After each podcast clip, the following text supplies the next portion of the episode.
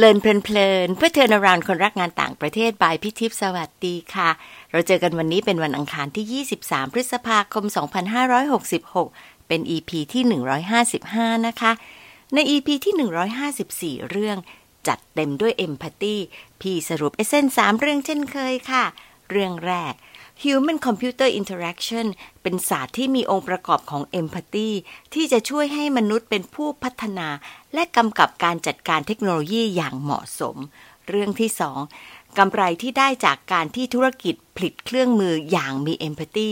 คือผลิตภัณฑ์ที่สามารถตอบโจทย์จริงของ User ทำให้มีคุณภาพชีวิตที่ดีขึ้น เรื่องที่ เอมพัตตีช่วยฝึกให้สามารถเข้าใจถึงความแตกต่างและสร้างสัมพันธ์ได้ง่ายขึ้น EP นี้ได้ guest speaker เป็นหมอฟันค่ะ หมอพึ่ง ผู้ช่วยศาสตราจารย์ทันตแพทย์หญิง ดร.วัลพัฒน์แสนทวีสุข จบปริญญาตรีแล้วก็โทจากคณะทันตะจุฬานะคะ แล้วก็ปริญญาเอกสาขาทันตะชีววัสดุศาสตร์ ที่คณะทันตะมหาวิทยาลัยมหิดล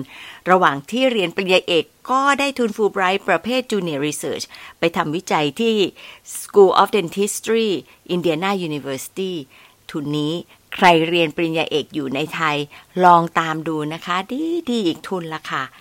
ตอนนี้หมอพึ่งทำงานที่คลินิก แล้วก็โรงพยาบาลเอกชน 3 วันต่ออาทิตย์ ยังเป็นอาจารย์พิเศษที่คณะทันตะที่มสว แล้วก็มหิดล แล้วก็ยังเป็นทันตแพทย์อาสาสมัคร ช่วยรักษาผู้ป่วยที่หน่วยประดิษฐ์ใบหน้าขากันไกล เลยมีเวลาดูแลสามี แล้วก็ดูแลไก่แจ้ สัตว์เลี้ยงสุดรักค่ะ แค่ประวัติอย่างย่อๆ ก็ทำให้พี่เพิ่มคำถามมากขึ้นอีกนะคะ มาฟังหมอพึ่งแชร์เรื่องเอมพัตตีในตอนที่ชื่อว่าเอมพัตตีที่ดีล้นใจค่ะพึ่งสวัสดีค่ะสวัสดีค่ะ ดีใจได้เจอกันอีกครั้งหลังจากเห็นแต่ใน Facebook นะคะ ค่ะ วันนี้เนี่ยเลือกคำที่ตรงกับพึ่งมากเลย เพราะว่าพี่มีความรู้สึกว่าหมอโตมากับคำว่าเอมพัตตีเยอะ เนื่องจากต้องดีลกับผู้ป่วย ในความรู้สึกของหมอฟันดีลกับผู้ป่วยในแง่ไหนบ้างคะ อืม หมอฟันก็ต้องจริงๆอะ บุคลากรทางการแพทย์ทุกคนเลยค่ะ คือในการที่จะดีลกับผู้ป่วย เบื้องต้นเลยก็คือ เข้ามาเนี่ย ผู้ป่วยต้องเจ็บไข้ได้ป่วยอยู่แล้วถูกไหมคะ แล้วก็มีความทุกข์อยู่แล้วก็ถึงมาหาหมอ ทีเนี้ย เอ่อ เวลาที่ผู้ป่วยมาเจอเราเนี่ย เบื้องต้นเลยเราต้องถามเขาก่อนว่าเขามีปัญหาอะไร มีความทุกข์อะไรอะไรประมาณเนี้ยค่ะ หรือมีปัญหาอะไรที่ฟันไหมคะมีที่ที่เราสามารถจะช่วยเขาได้นะคะ หรือมีอาการอะไร ซึ่งอันนี้เราต้องให้ความสนใจ ต้องให้เขาบรรยายให้เราฟังก่อนว่ามีอาการอะไรบ้าง อันนี้คือเป็นสิ่งแรกที่เริ่มต้นเลยที่เราต้องรับฟังคนไข้ก่อนเนี้ยค่ะ อ่าเจ็บป่วยอะไรมา ซึ่งเราจะต้องเอามารวบรวมประเมินอาการ วิเคราะห์จนถึงจะให้การวินิจฉัยโรคได้ ซึ่งจะนำไปสู่การรักษาต่อไป อันนี้เป็นหลักการที่เราต้องรับฟังอยู่แล้วนะคะ แต่ทีนี้ถ้าเรารับฟังรับฟังจดจดจดรักษารักษาโดยที่เราไม่ได้สนใจในรายละเอียด ไม่ได้ซักถามว่าประวัติความเป็นมาของอาการเจ็บป่วยมายังไง บางทีเราอาจจะพลาดอะไรไปถูกไหมคะ ว่าเขาไป เอ่อไปเคี้ยวของแข็งอะไรมาฟันแตกไหมหรือเคยปวดมานานแค่ไหน ปัจจุบันมันอาการเป็นยังไงแล้วอะไรอย่างเงี้ยค่ะ มันเหมือนต้องซักละเอียดอ๋อพอพอเป็นแบบนี้พี่ก็จะถามว่า โอ้ถ้าอย่างนั้นเนี่ยง่ายมากเลย พี่ก็ให้ checklist กับพวกเด็ก ๆที่เรียนแพทย์อะ อ่าว่าหมอฟันมาถึงปุ๊บเด็ก ๆ ก็เช็คเช็คเช็คเช็คเช็คเช็คได้แล้วแต่ empathy มันจะอยู่ตามตรงนั้นอะ มันมันสร้างขึ้นได้ยังไง จริง ๆ แล้ว empathy สร้างขึ้นได้ยังไง พูดยากค่ะ เพราะว่าตอนที่เราเรียนเป็นทันตแพทย์ตอนเป็นนักเรียนเนี่ย อาจารย์ก็สอนจริง ๆ ว่า อ่าให้ดูแลเอาใจใส่คนไข้ คุณทำฟันคนไข้หนึ่งคน คิดซะว่าเขาเป็นพ่อแม่เรา คิดว่าคนไข้คนนั้นเป็นพ่อแม่ของเราทำให้ดีที่สุดอะไรประมาณนี้ค่ะ แต่ที่ณขณะที่เราเรียนเราอาจจะไม่ลึกซึ้งเท่า เพราะว่า เอ่อตัวคะแนนเป็นที่ตั้งค่ะ เรา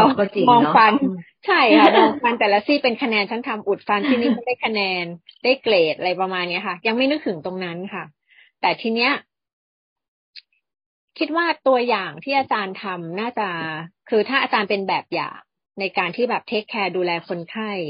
เอ่อเอาใจใส่คนไข้หรืออะไรเงี้ยค่ะ คือ คือน่าจะเป็นตัวอย่างที่ดีให้นิสิตมากกว่า คือนักนักเรียนหรือนักศึกษาเนี่ยบางครั้งเขายังไม่ get ในขณะนั้น เพราะว่าเพิ่งฝึกถูกไหมคะแต่ถ้าอาจารย์เนี่ยเอาใจใส่ดูแลผู้ป่วยใส่เอ่อเช่นคนไข้กลับมาสอบถามเอ่ออาการเป็นยังไงมีปัญหาอะไร แก้ไขปัญหาให้คนไข้ดูแลเอาใจใส่ให้ให้นักเรียนเห็นเนี่ยคิดว่าน่าจะเป็นตัวอย่างที่ดี เด็กบางคนก็ก็มาบอกทีหลังว่า เออ ดูจากอาจารย์เป็นแบบอย่างอะไรเงี้ยค่ะ ทีนี้ถ้าจะให้เล่าในส่วนตัวไหมคะว่าจริง ๆ ตอนเรียนจบไปแล้วเนี่ย ไม่ได้รู้สึกว่าตัวเองมีเอมพัตตีอะไรมากนะคะ แต่มีจุดหนึ่งที่เอ๊ะทำไมเรารู้สึกเราเป็นคนที่ดีขึ้น ที่เรารู้สึกอยากช่วยเหลือคนมากขึ้น คือตอนพอเรียนจบแล้วไปใช้ทุนค่ะ ไปใช้ทุนหมายความว่าทันตแพทย์หรือแพทย์เนี่ย พอเรียนจบแล้วเนี่ย ต้องไปอยู่ตามโรงพยาบาล ต่างๆ ในกระทรวงสาธารณสุขนะคะ ตอนนั้นเนี่ย ได้ไปอยู่ที่อำเภอเล็กหลังเขาเลยค่ะ ที่อำเภอชนแดนจังหวัดเพชรบูรณ์ตอนนั้นได้ไปอยู่ตรงนั้น แล้วก็เป็นทันตแพทย์คนเดียวในอำเภอนะคะ ที่ที่ในสังกัดราชราชการนะคะ ซึ่งพอไปถึงตรงนั้นเนี่ย เราก็เป็นหมอจบใหม่ แต่ว่าเราเป็นหัวหน้าฝ่ายละ เราเป็นแบบเหมือนมีลูกน้อง มีใครที่ต้องดูแลอย่างเงี้ยค่ะ แล้วก็ ได้ไปออกหน่วยคำว่าออกหน่วยหมายความว่า ต้องออกพื้นที่ไปตามโรงเรียนต่างคือเกณฑ์ชี้วัดของของแต่ละอำเภอมันก็จะมีแบบว่า เออเด็กนักเรียนมีปัญหาฟันผุฟันต้องถอนอะไรมากมายแค่ไหนปรากฏว่าอำเภอเราตกเกณฑ์ค่ะอืมอ่า คืออำเภอเราเนี่ย มีฟันผุเยอะมาก ฟันต้องถอนเยอะมากในเด็กประถมใช่ไหมคะ หนูก็ เป็นหัวหน้าฝ่ายทันตะสาสุขต้องออกไปเลย เป็นเด็กๆตอนนั้นจบอายุยี่สิบสามยี่สิบสี่ไปถึงก็คือแบบ เออ ไปคุยกับคุณครูที่โรงเรียน แล้วก็ เออทำไมถึงเด็กไม่มีแปรงสีฟัน แปรงสีฟันเนี่ยเก่าๆปลายบานหรืออะไรอย่างเงี้ยค่ะ ซึ่งครูเขาก็แบบว่ามันไม่มีงบประมาณตรงนี้แล้วก็ทำไมกิจกรรมการแปรงฟันทุกวันเนี่ย ต้องรณรงค์ให้แปรงฟันอะไรทั้งหลายเนี่ยปรากฏว่า น้ำยังไม่มีเลยค่ะ อืม น้ำเป็นน้ำสีส้มๆอะค่ะ พี่จิ๊บนึกออกไหมคะ เป็นน้ำบ่อที่สีส้มๆแล้วก็แล้วเด็กจะแปรงฟันได้ยังไง สรุปเราก็โอ้โห คือเราไปเจอสภาพจริง ๆของของคนที่ด้อยโอกาสเนี่ย เราก็รู้สึกว่า เออ เกิดความเห็นอกเห็นใจ ว่าแบบทำยังไงดีที่จะพัฒนาตรงนั้นในเรื่องงานของเราด้วยนะคะเนี่ยค่ะที่เป็นหมอก็ เรียนจบมาใหม่ ๆ ค่ะ พี่เงินเดือนตกเบอร์หกเดือนค่ะ เงินเดือนก็ไม่มี แล้วก็ไม่ขอเงินพ่อแม่นะคะ ตอนนั้นตั้งใจว่าแบบว่า เออ เราจะต้องแบบทำยังไงดี ก็เอาเสื้อผ้าตัวเองค่ะ ไปเหมือนกับคล้ายคล้ายเปิดท้ายขายของค่ะแต่ว่าอันนี้เอ่อการกุศลนะคะ จะหาเงินช่วยโรงเรียนเป็นแบบให้โรงเรียนทำเอ่อจัดแปรงสีฟันยาสีฟันจัด อุปกรณ์ให้นักเรียนอะไรพวกนี้ค่ะ ก็เนี่ยมีคนมาช่วยซื้อเต็มเลย ตัวละยี่สิบาทห้าสิบาทมันคือเป็นเสื้อผ้าเราเองที่แบบดีๆ อย่างเงี้ยค่ะ ก็ได้จำได้ว่าได้เงินมาประมาณสองพันห้าค่ะ โอ้เยอะเนาะได้สมัยนั้นนะคะ พี่ โอ้เยอะมากปีแล้วเสื้อผ้าเยอะด้วยใช่เอาไปเยอะมากค่ะ แล้วก็ได้เงินมาสองพันกว่าบาท ก็ให้โรงเรียนนั้นไปค่ะ โรงเรียนที่เราแบบ ไปคุยกับคุณครูไว้ว่าเราแบบ เออ อยากจะจัดซื้ออุปกรณ์ให้ แล้วก็ให้เขาพัฒนาจุดแปรงฟันมีน้ำสะอาดให้เด็กได้แปรงฟันอะไรอย่างเงี้ยค่ะ อืมดีจังก็เหมือนมันมันจุดเริ่มต้นตรงนั้นอะ มีคนเคยถามเหมือนกันค่ะว่า เออ แต่ก่อนเราเนี่ยเป็นคนแบบ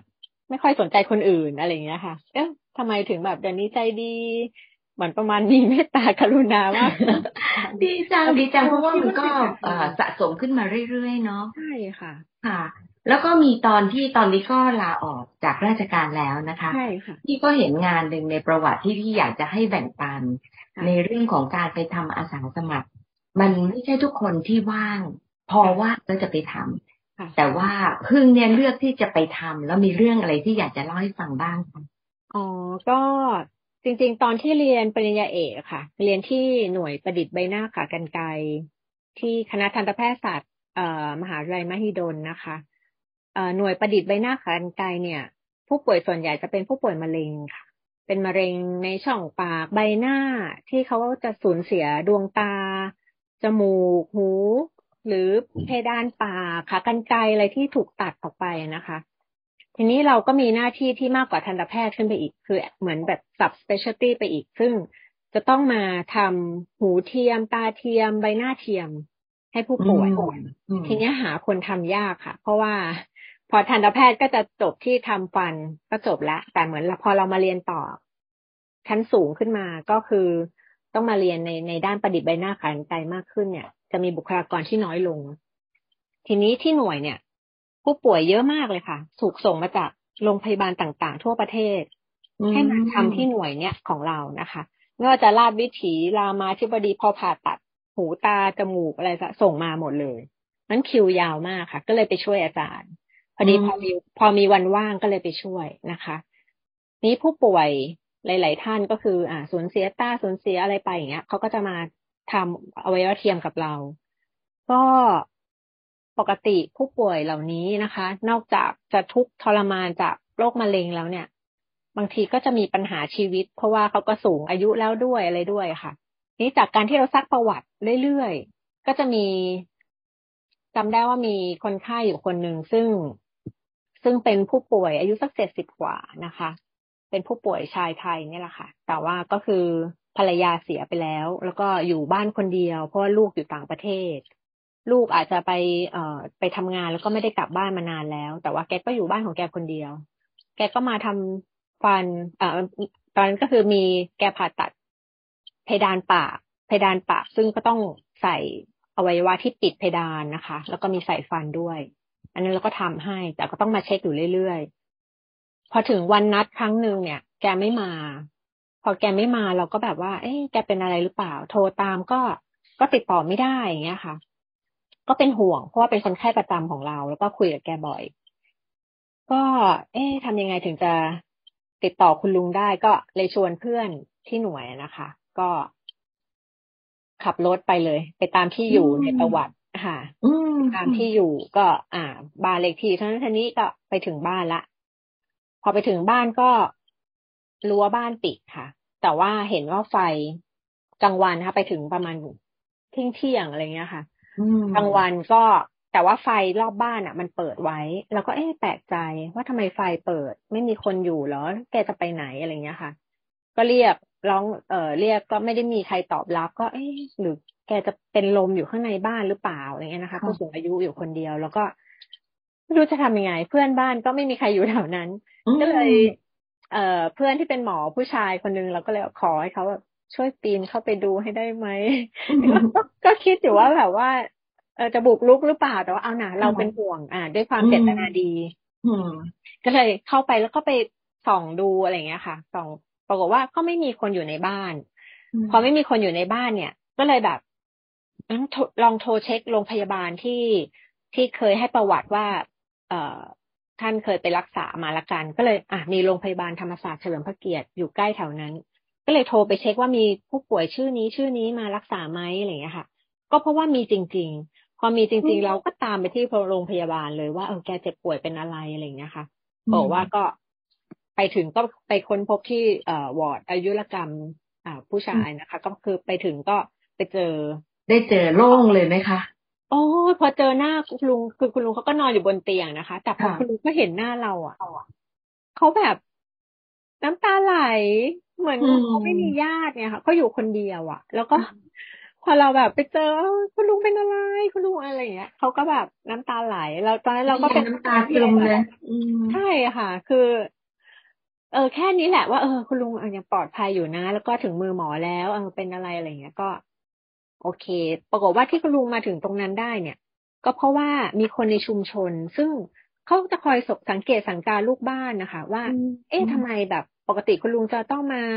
ช่วยงานที่โบสถ์ที่วัดหรืออะไรเงี้ย บอกว่าเออทำไมไม่มา ก็เลยไปเจอว่าคุณลุงล้มป่วยอยู่ ก็เลยพาส่งโรงพยาบาล นั่นก็เป็นส่วนหนึ่งที่เราก็แบบว่าเออดีจังเลย แบบว่าผู้นำชุมชนนั้นดีมากอะไรเงี้ยค่ะ แล้วเราก็ เออถามคุณลุงว่าเออแบบ ขาดเหลืออะไรไหมมีอะไรให้เราช่วยไหมอะไรเงี้ยค่ะ ท่านก็บอกว่าอยากอยากคุยกับลูก อยากคุยกับลูกมากอืมก็เลย เลยช่วยติดต่อให้ อืม ท่านเขียนเขียนเบอร์โทรลูกที่อยู่ต่างประเทศให้ ก็เลยช่วยโทรให้ แล้วก็พ่อลูกก็ได้คุยกัน อืมก็เป็นอะไรที่แบบซาบซึ้งมาจนทุกวันนี้ค่ะพี่ค่ะ พี่ว่าคุณลุงเนี่ยแหละจะยิ่งโอ้โหรู้สึกดีมากกับความห่วงใยที่ไม่ใช่แค่ช็อตเดียวเนาะอืม มันก็เลยทำให้พี่รู้สึกว่า เออจากการเรียนเนี่ยมาสู่ผู้ป่วย มันมากกว่านั้นเยอะ แต่ ของพึ่งเนี่ยจะมีกรณีพิเศษด้วย ที่พี่สังเกตดูก็คือ ไม่ใช่จากคนด้วย คือจากคนสู่คน แต่ว่าจากคนสู่ไก่แจ้อย่างเงี้ยแต่เอมพัตตีของพึ่งนี่เยอะมากที่กับให้ไก่แจ้ที่เลี้ยงเล่าให้ฟังนิดหนึ่งว่ารักไก่แจ้ขนาดนั้นเลยเนาะอืมดูทุกวันจเหมือนลูริกงๆแล้วเดี๋ยวเริ่มต้นก่อนนะคะว่า ไก่แจ้เนี่ย พ่อหนูอะ พ่อพึ่งเองอะค่ะเออท่านแบบเลี้ยงตอนเด็กอ๋อๆตอนที่หนูเด็กๆเนี่ย พ่อเลี้ยงไก่แจ้อุ้มแบบอ๋อแบบเป็นไก่แจ้แสนรู้ ซึ่งซึ่งท่านก็เอามาอุ้มไว้ที่ตักนั่งดูทีวีไปด้วยกันอย่างเนี้ยค่ะ คือเราก็รู้สูเออเป็นไก่แจ้ แต่ว่าณตอนนั้นเราที่เราเด็กๆอะ เราไม่ได้ไปต้องไปคอยเลี้ยงคอยอะไรมากมายขนาดนี้อะค่ะ เราก็แค่รู้ว่าเออเรามีไก่ที่บ้านนะอะไรอย่างเงี้ยค่ะเขาก็อยู่ตามธรรมชาติ แต่ทีนี้ วันดีคืนดีค่ะ อ่าคุณสามีค่ะ ก็ไปเห็นไก่แจ้ที่บ้านบ้านเพื่อนอะไรประมาณเนี้ยค่ะเขาก็บอกว่าสวยดีเขาอยากเลี้ยงเราก็ เออทำไมเหมือนพ่อเราเลยเขาก็แบบว่า เออ ก็ไม่เป็นไร อยากเลี้ยงก็เออเดี๋ยวค่อยเลี้ยง วัน แล้วก็วันดีคืนดีอีก มีลูกน้องเอาไก่แจ้มาให้ถึงบ้าน เราก็เอ้าแค่แบบเพิ่งเพิ่งคิดไปไม่กี่วันเนี้ยก็มีไก่แจ้มาส่งถึงบ้านละให้เลี้ยง หลังจากนั้นก็ ก็ก็เลี้ยงมาค่ะ แต่ทีนี้ตอนที่มาตอนแรกเนี่ย ได้เป็นคู่ตัวผู้ตัวเมียมาใช่ไหมคะ แล้วก็เขาก็มีลูกค่ะ ฟักไข่อืมเหมือนกับเราได้เลี้ยงเขาตั้งแต่ลูกเจี๊ยบอะค่ะพี่อืมอืมมันมันเหมือนกับว่า เราเห็นเขาตั้งแต่เขาออกจากไข่ ตั้งแต่เขาเล็กๆ เราค่อยๆดูเขาเติบโตทุกวันเนี้ยค่ะ มันก็เป็นความผูกพันที่ เหมือนก็คงเหมือนคนมีลูกอะนะคะแต่ที่ไก่เขาอายุไม่มากไงคะเขาอายุสั้นประมาณสองสามปี เราจะเห็นพัฒนาการเขาเร็วมาก ตั้งแต่เขาอืมเบบีจนเขาแบบ เป็นไก่เล็ก จนโตเป็นไก่หนุ่ม จนแก่จนเสียชีวิตเนี่ยค่ะ ในเวลาแค่สองปีสามปี ทีเนี้ย จะบอกว่าไก่แจ้เนี่ยเป็นไก่แสนรู้ค่ะอย่างตัวค่ะที่เราเลี้ยงมากับมืออย่างมันมีตัวหนึ่งที่เป็นลูกตัวเดียว คือมีมีไข่หลายใบ มีไข่หลายฟอง แต่ว่าแม่เนี่ย ฟักออกมาได้เป็นลูกแค่ตัวเดียวมันพอเป็นตัวเดียวเนี่ยเขาจะเหงามากเลย เพราะว่าอย่างรุ่นอื่นเขาจะเป็นรุ่นใหญ่แล้วจะคอยมาจิกเขาทีเนี้ยเหมือนเราก็เหมือนคอยปกป้องเขาอะค่ะ คอยดูแล คอยปกป้อง จนเขาแบบสนิท หรือแสนรู้หรืออืมคือเป็นเป็นเป็นไก่ที่แบบมาอยู่กับคนมาคอเคลียร์คนมานั่งตักเราอะไรเงี้ย มันเลยเป็นโมเมนต์นั้นค่ะ แต่แต่แต่สิ่งที่ที่แบบสะเทือนใจนิดนึงคือจะมีรุ่นสุดท้ายค่ะอืมเขาติดเชื้อจากนกพิราบ อืม นกพิราบเหมือนอ๋นำอเชื้ออะไรมาสักอย่างแบบ มาทำให้ไก่รุ่นเนี้ย พอเกิดมาเป็นลูกเจี๊ยบเล็ก ๆ ตาบอดค่ะโอ้พอตาบอดเนี่ย มันมันเศร้ามากเลยค่ะพี่เพราะว่าอืมเขาไม่รู้จะจิกอาหารได้ยังไงอืมเราเนี่ยต้องแบบว่าประคบประหงมแบบว่าเอาอาหารคอยป้อนคอยอะไรแต่ยังโชคดีที่เอายามารักษาจนเขาแบบเขาตาดีได้หนึ่งข้างโอ้ก็ยังเก่งดีจัไม่งตาบอด ไม่ตาบอดทั้งสองข้างอืมอืมไปไหนไม่ได้เลย พออืมได้หนึ่งข้างเราก็ยังต้องดูแลเขาอยู่ค่ะ เพราะเขาก็ยังจิกผิดทิศผิดทางอะไรไปบ้างอะไรอย่างเงี้ยค่ะ แต่ว่าก็ก็เนี่ยค่ะ เป็นสิ่งที่เราแบบ ให้ความรักความเอาใจใส่ดูแลเขาเพราะเขาแบบไม่ไม่สมบูรณ์ด้วยนะคะ ค่ะ โอ้โหรู้สึกว่าจากคนสู่คนคนสู่สัตว์ แล้วก็ทำให้เราสามารถที่จะทำให้พี่ชอบพูดคำนี้นะซึ่งมันเหมือนกับนางงาม มันเหมือนกับทำให้โลกมันน่าอยู่ขึ้นนะ อย่างใช่น้อยสุดก็คือโลกเล็ก ๆ ของเราก็มีความสุขขึ้นนะคะค่ะค่ะอยากจะให้ฝากว่าถ้าให้คนมีเอมพัตตีจริง ๆ เนี่ยเพิ่งอยากจะให้ทิปอะไรบ้างสำหรับคนที่อาจจะไปพัฒนาตัวเองขึ้นอืมจริง ๆ เรื่องแบบนี้มันก็ขึ้นอยู่กับบุคคลจริง ๆ ค่ะ ว่า เออ ถ้าเราคิดว่าเราแบบ อยาก อยากพัฒนาเรื่องตรงนี้อาจจะต้องเปิดใจรับฟังก่อนนะคะเหมือนกับว่า หรือสนใจเอาใจใส่คนอื่นก่อน เหมือน เหมือนเข้าไปอยู่ในใจเขาอะค่ะ ว่าถ้าเราเป็นเขาเนี่ย เขาจะรู้สึกยังไง เหมือนกับว่า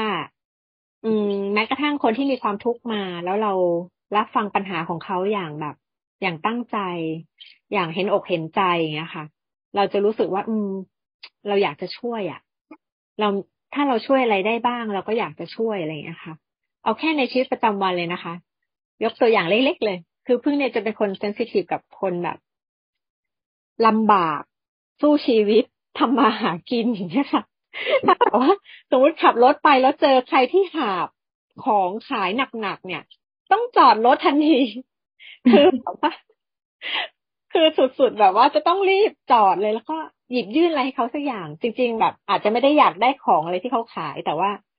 อยากเอาช่วยอุดหนุนเขาสักอย่าง แล้วก็ให้เงินเกินเข้าไปสักหน่อยหนึ่งอยากเขาจะได้ทานอาหารอร่อยอร่อยสักมื้อหนึ่งก็ยังดีหรือมีกำลังใจว่า เออ วันนี้ฉันขายของได้แล้วนะหนึ่งชิ้นอะไรอย่างเงี้ยค่ะคือเรื่องเล็ก ๆ เลยที่ว่าเราทำได้ในแต่ละวันนะคะ ก็เริ่มจากสิ่งกับจากตัวเองเนาะแล้วก็สิ่งเล็กๆในแต่ละวันนะคะค่ะขอบคุณพึ่งมากค่ะ วันนี้ได้หลายอย่างมากเลยประทับใจมากด้วยขอบคุณนะคะคุณพี่ทิพย์นะคะที่ชวนมาคุยค่ะค่ะสวัสดีขอบคุณพึ่งมากๆนะคะ เรื่องราวน่าสนใจมากมาย และพี่อยากมีเวลาในรายการยาวกว่านี้เพื่อฟังเรื่องดีๆ ที่ทำให้ การใช้ชีวิตแล้วก็การทำงานมัน rewarding จริง ๆ ได้รับความสุขจนล้นใจเป็นผลตอบแทนนะคะ ขณะฟังไม่กี่เรื่องยังประทับใจจนอยากมีเวลาเขียนสคริปต์ทันทีเลยค่ะ ชอบขนาดนั้นเลยละค่ะ เช่นเคยนะคะ พี่สรุปเป็น 3 ประเด็นอย่างนี้นะคะ ประเด็นแรกคือความเป็นหมอค่ะ ไม่ว่าจะเป็นหมอฟันหรือว่าหมอรักษาคนหรือรักษาสัตว์ มันจำเป็นที่จะต้องมี empathy อยู่คู่กับวิชาชีพเลยนะคะ แต่อย่างที่หมอพึ่งพูดค่ะ มันประกอบกันหลายอย่างส่วนหนึ่งก็อาจจะขึ้นอยู่กับคนแล้วก็สิ่งแวดล้อม แล้วก็จากการสั่งสมประสบการณ์ ซึ่งมากกว่าจากตอนที่เรียนนะคะ เพราะช่วงนั้นโฟกัสอาจจะเน้นเรื่องคะแนนเป็นเรื่องใหญ่ค่ะความสำคัญของการมี role model การฝึกสังเกตรู้จักรับฟัง อาจจะเพิ่มเรื่องของกิจกรรมที่มีต่อเนื่อง แล้วไม่ได้หยุดแค่การวินิจฉัยเป็น เลยเพิ่มให้มีคุณค่าของเอมพัตตีมากขึ้น โดยรู้และไม่รู้ตัวนะคะ อีกส่วนที่สำคัญก็คือ การย้อนมองเรื่องราว แล้วก็บทเรียนที่เราได้ด้วยค่ะการที่หมอจบใหม่ได้ไปประจำโรงพยาบาลไกล ๆ ก็เป็นประโยชน์หลายประสงค์นะคะ พี่เลยเข้าใจมากขึ้นค่ะเหมือนการแลกเปลี่ยนกับต่างชาติ มันเป็น exposure ให้ หมอมือใหม่ไฟแรงได้ปฏิบัติแล้วก็เข้าใจชีวิตจริง ๆ ว่าไม่ได้เหมือนกับสิ่งที่ตัวเองคุ้นเคย แล้วก็อาจจะทำให้เพิ่มเอมพัตตีได้อย่างก้าวกระโดดนะคะ แต่ก็อีกละค่ะ ขึ้นอยู่กับแต่ละคนที่จะคิด แล้วก็จับวิธีการเรียนรู้จากความท้าทายที่อาจจะเปลี่ยนเป็นโอกาสในการช่วยเหลือคน เท่าที่เราอยากทำและสามารถที่จะช่วยได้ค่ะ ประเด็นที่สองคือเรื่องงานอาสานะคะพี่นะเคยคิดว่า เพียงมีใจแล้วก็ให้เวลาแล้วก็ทำเต็มที่ก็เลิศแล้วนะคะ แต่การมีความห่วงแล้วก็ติดตามจนเกินกระบวนการ มันเป็นเรื่องที่เหนือความคาดหมายที่มีค่าต่อใจจริง ๆ ค่ะ เรื่องที่หมอพึ่งเล่าเป็นความเข้มแข็งของชุมชน ความสัมพันธ์ของมนุษย์ แล้วก็ความมีน้ำใจที่ให้ต่อกัน เกินภาระรับผิดชอบในงานอาสาค่ะ ถ้าพี่เป็นคุณลุงที่หมอพึ่งตามหาจนเจอพี่ก็คงน้ำตาไหลหลายครั้ง ยิ่งที่ตอนหมอพึ่งไปเยี่ยม และคุณลุงรู้ว่าตามหายังไง แล้วก็ยังไม่จบแค่พบนะคะ แต่ช่วยต่อไปจนคุณลุงได้คุยกับลูกที่ทำงานอยู่ต่างประเทศ ประทับใจสตอรี่นี้ของหมอพึ่งมากว่า เป็นการทำอาสาสมัครด้วยใจที่อยากให้คนทุกน้อยลง เลยได้ความสุขมากเป็นรางวัลนะคะ เรื่องสุดท้ายมีไก่แจ้เป็นตัวเอกค่ะ จาก Facebook พี่เห็นหมอพึ่งประคบประงมด้วยความรักและความเป็นห่วง พอรู้ที่มาที่ไปโดยเฉพาะภาพจำที่ไก่แจ้อยู่บนตักพ่อทำให้เข้าใจขึ้นมาเลยค่ะว่าทำไมหมอพึ่งถึงมีเอมพัตตีต่อสัตว์เลี้ยงอย่างไก่แจ้นะคะ การดูแลไก่แจ้ที่ตาบอดเป็นสตอรี่ที่อ่อนโยน แล้วได้รอยยิ้มด้วยเมื่อฟังว่าในที่สุด เจ้าตัวน้อยก็ใช้ตาได้ข้างหนึ่ง เป็นมุทิตาที่สุขกับการให้มากๆค่ะ พูดถึงตอนนี้พี่ก็ขอต่อไปอีกนิดนะคะว่า เราน่าจะช่วยกันให้ความเมตตากรุณาต่อธรรมชาติ และสิ่งแวดล้อมเพิ่มขึ้น โลกก็จะได้น่าอยู่เพิ่มขึ้นสำหรับพวกเราทุกคนนะคะ มารีเฟล็กกันค่ะ ชอบเรื่องอะไรที่สุดที่หมอพึ่งแชร์ เพราะอะไรคะในงานของเราเราใช้เอมพัตตีในมุมไหนบ้าง ยังไงคะ ขอบคุณที่ตามฟังแล้วพบกันวันอังคารหน้านะคะ สวัสดีค่ะ